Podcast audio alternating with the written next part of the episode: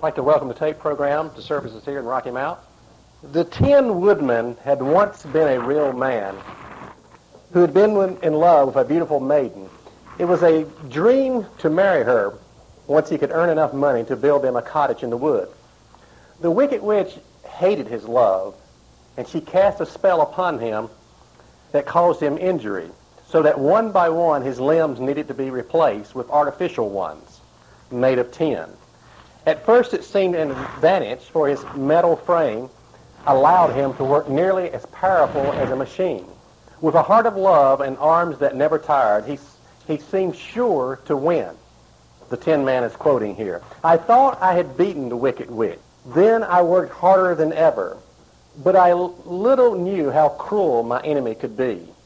She thought of a new way to kill my love for the beautiful maiden and made my axe slip again so that it cut right through my body, splitting it in two halves. Once more, the tenor came to my help and made me a body of tin, fastened my tin arms and legs and head to it by means of joints so that I could move around as well as ever.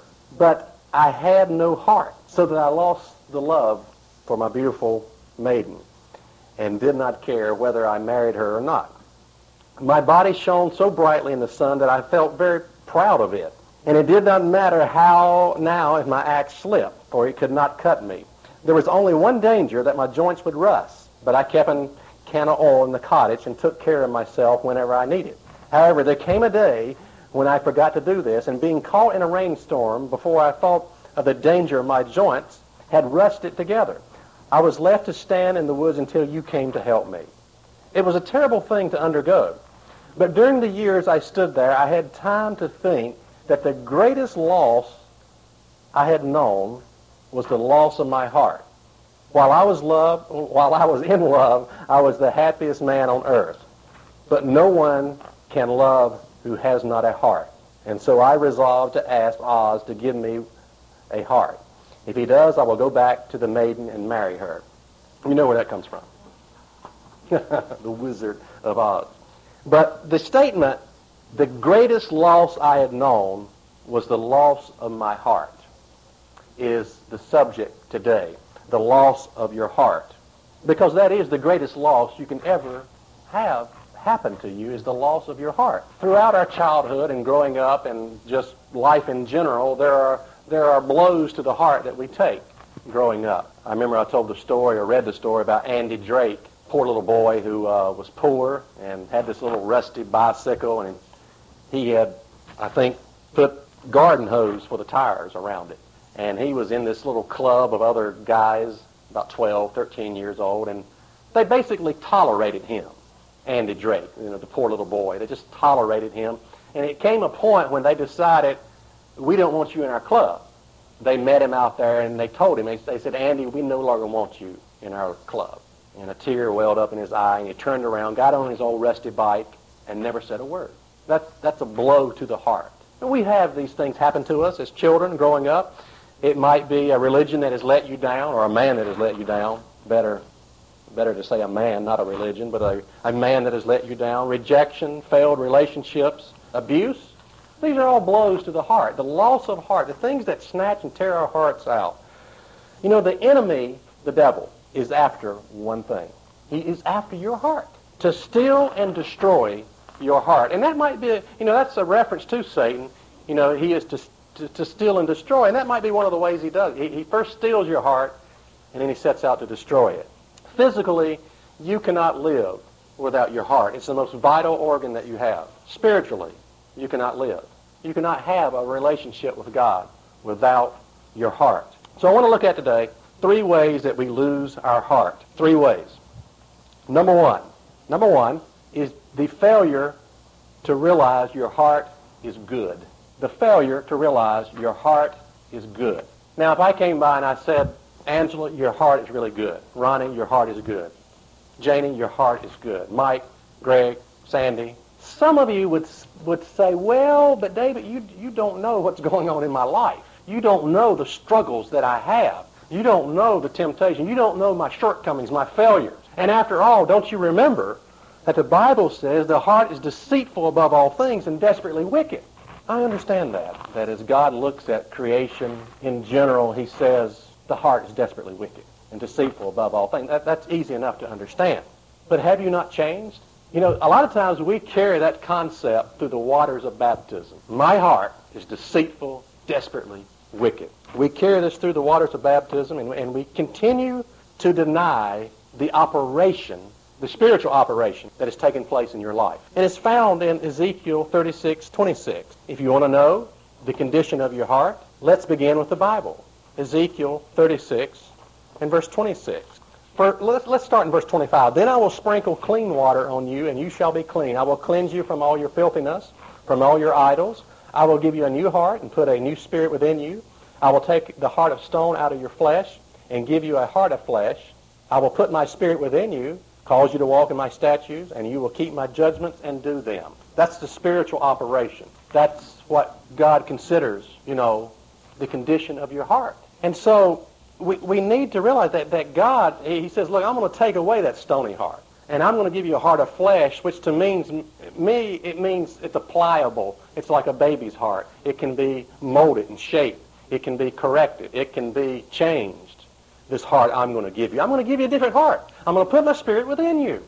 And yet, it's, it's almost a common, it's a part of theology in the area of religion. The way people look at themselves. I know a lot of religious people that look at themselves after baptism and they say, my heart is not good. It's the concept that a lot of Christians have. My heart's not good.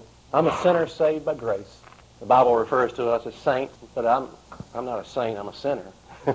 There's nothing good in me, nothing good. And, you know, I, I think it has a lot to do with, and again, I'm talking about this side of baptism, the spiritual operation that God has taken place in your life. You know, the, it, you've heard of the fall, original sin, because of something Adam did, something was passed on to us. I, I sort of disagree with that concept. I, I think that we were created neutral, with the ability to go in either direction, the direction of good or the direction of evil. And the fact that we have, we have all chosen the easiest way, and in other words, we've all sinned, it's just a fact. I mean, it's just, you know, that's, we, we chose the easier way. You do have those choices to make. Create it neutral with the ability to go in either direction. And the fact is, we have all chosen to go in the wrong direction and need forgiveness. One of the verses people use a lot of times to try to back up from a religious perspective that they're, well, let me, let me read something to you. I've been reading a book, Waking the Dead. This is, listen, this is the way a lot of Christians think. Listen to this closely. Quoting here from the book, Waking the Dead. Christ has died. Now, he's a little bit uh, sarcasm here as I, as I read this. He's being sarcastic as I read this. He says, Christ has died for us, but we remain, so we believe, deeply marred. It actually uh, ends up producing a great deal of guilt after all that Christ has done for you, and now you're back asking forgiveness again. To be destined to a life of repeating the very thing that sent our Savior to the cross can hardly be called salvation. Think of it. You are a shadow of the person you were meant to be. You have nothing close to the life you were meant to have and you have no real chance of becoming that person or finding that life. However, you are forgiven. For the rest of your days, your days, you will fail in your attempts to become what God wants you to be. You should seek forgiveness and try again. Eventually, shame and disappointment will cloud your understanding of yourself and you're a God. When this ongoing hell on earth is over, you will die, and you will be taken before God for a full account of how you didn't measure up. But you will be forgiven. After that, you will be asked to take your place in the choir of heaven. This is what we mean by salvation. And, of course, he's kidding. He goes on to say, the good news is this is not Christianity. But millions believe that it is. That this lifestyle here is Christianity that I've just illustrated. There is more, a lot more. And that more is what most of us have been longing for all of our lives. So I want to look at Romans 7 and verse 18. Uh, I was going there before, but I want to point out something here that Paul illustrates about us. Romans 7 and verse 18. You know what I found? If, if you go around with the mentality that your heart is no good, you'll never see any good in other people either.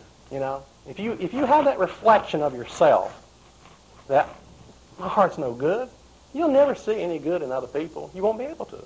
Notice what he says in Romans 7 and verse 18. For I know that in me, that is in my flesh, nothing good dwells. For to will is present with me, but how to perform what is good I do not find. But notice the distinction that he makes. He does not say there is nothing good in me, period. He says there's nothing good in my flesh. He's deliberately making a distinction here.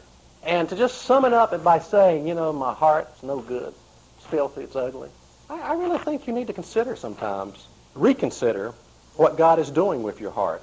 Notice 16 and 17. Uh, he says, uh, If then I do what I will not, will not to do, I agree with the law that it is good.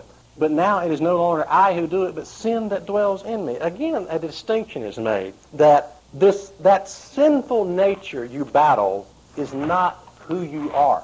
Okay? That that sinful nature you battle is not who you are, but we think it is a lot of times. We, th- we think a lot of times we think I am the sin, you know.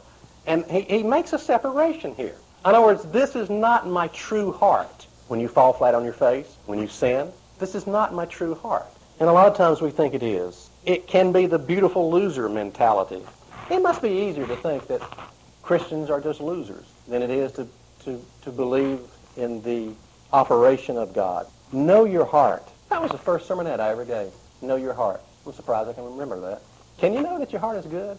Some are still denying it, you know. Some struggles are greater than others. I realize that.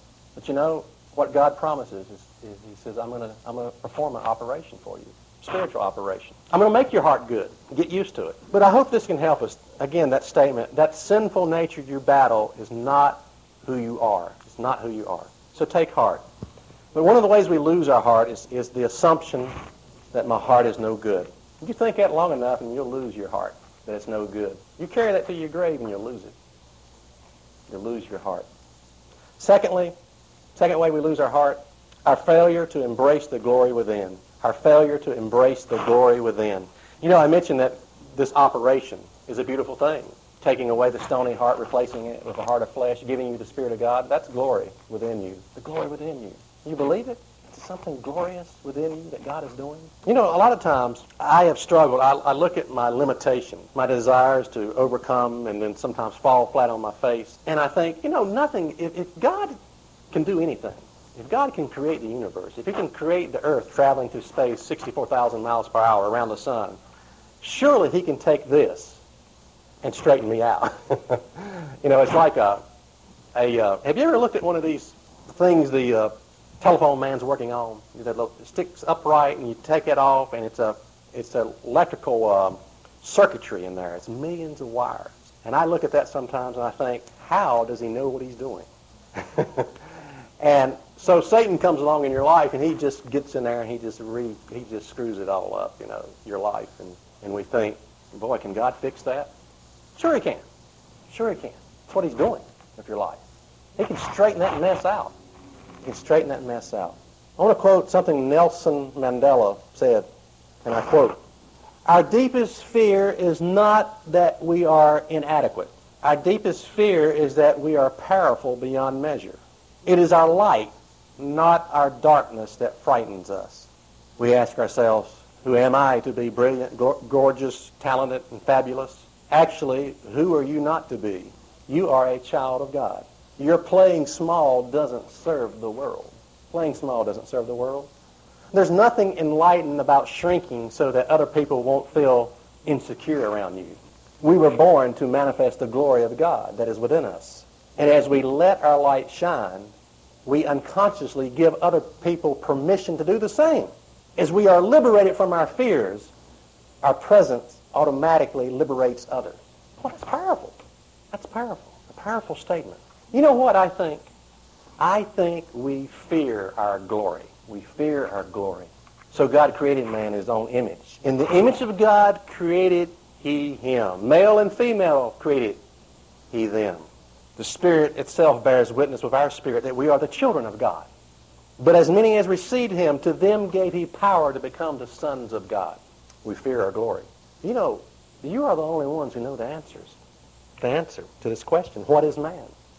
You are the chosen ones to know the answer. You know, I think we have a lot in common with mainstream Christianity in that most people believe that Christians believe that it's about character building.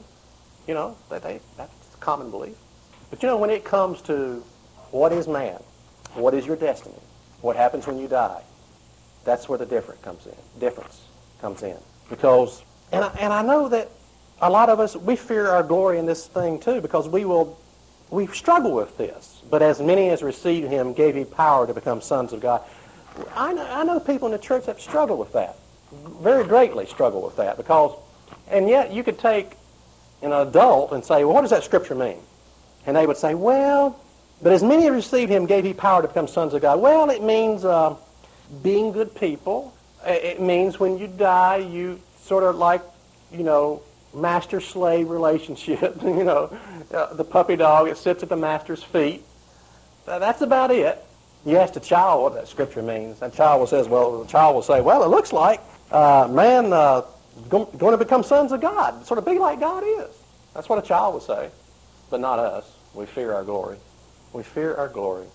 We fear our glory because we think it's pride. But is it prideful to embrace the truth that you bear the image of God? Is that prideful? To embrace the truth that we bear the image of God? I, will give you a little physical example here. I, many times I've been amazed at, I, I guess men pick up on this. I'm quite sure they do. If you're in a room full of people, a waiting room, an office or something, a lot of females in there, let's say, and, and a beautiful woman walks in. I, I, I can pick up on that. I, I can see it in the other less fortunate women. There's this hostility and resentment. You know, if you can cut it with a knife, like, who are you? Yeah, I can, I, men pick up on that for some reason. You have to watch that. Women, you know, men, I don't know what they have, but they have something. You may not be, they can look at you and tell you are highly upset because this other, you know, this beautiful woman has walked in the room. And of course, I, it works with women. I know, I know a lot of women have something they can tell when a man is responding to them in an improper fashion, you know, a sensual fashion. That, that can be a big turnoff. I know they can sense that. But men can sense, some, believe it or not, they can sense a few things too. Uh, this is a woman quoting here. Obviously, I guess she's a beautiful woman. It would have to be to say this. She says, when you walk into a room, every woman looks at you to see, are you prettier than they are? Are you a threat? So to to fear your glory, you know, it's an awkward thing to shimmer when everyone around you is not to walk in your glory with an unveiled face when everyone else is veiling his. Living from your glory is the only loving thing you can do. You cannot love another person if you're hiding, if you're still in a hiding, if you're not, you know, imagine, suppose Christ had pretended not to be who he really was. You know what I mean?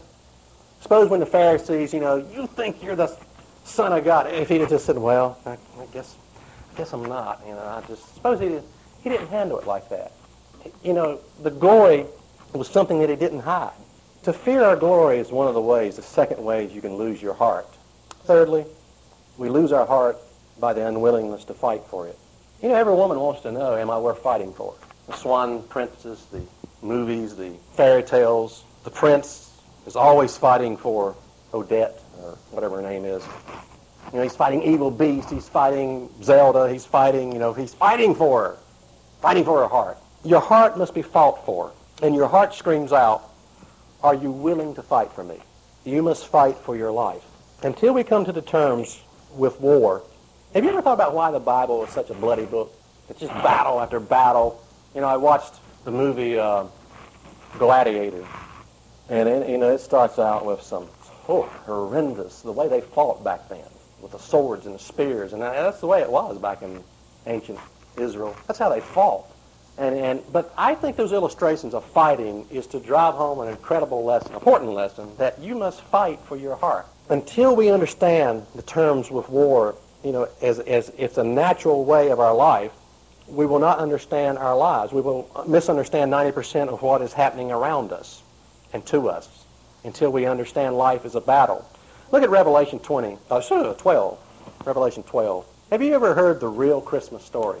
Would you like to hear the real Christmas story? As Paul Harvey would say, the rest of the story. This is a Christmas story you've never heard. It's the most powerful Christmas event.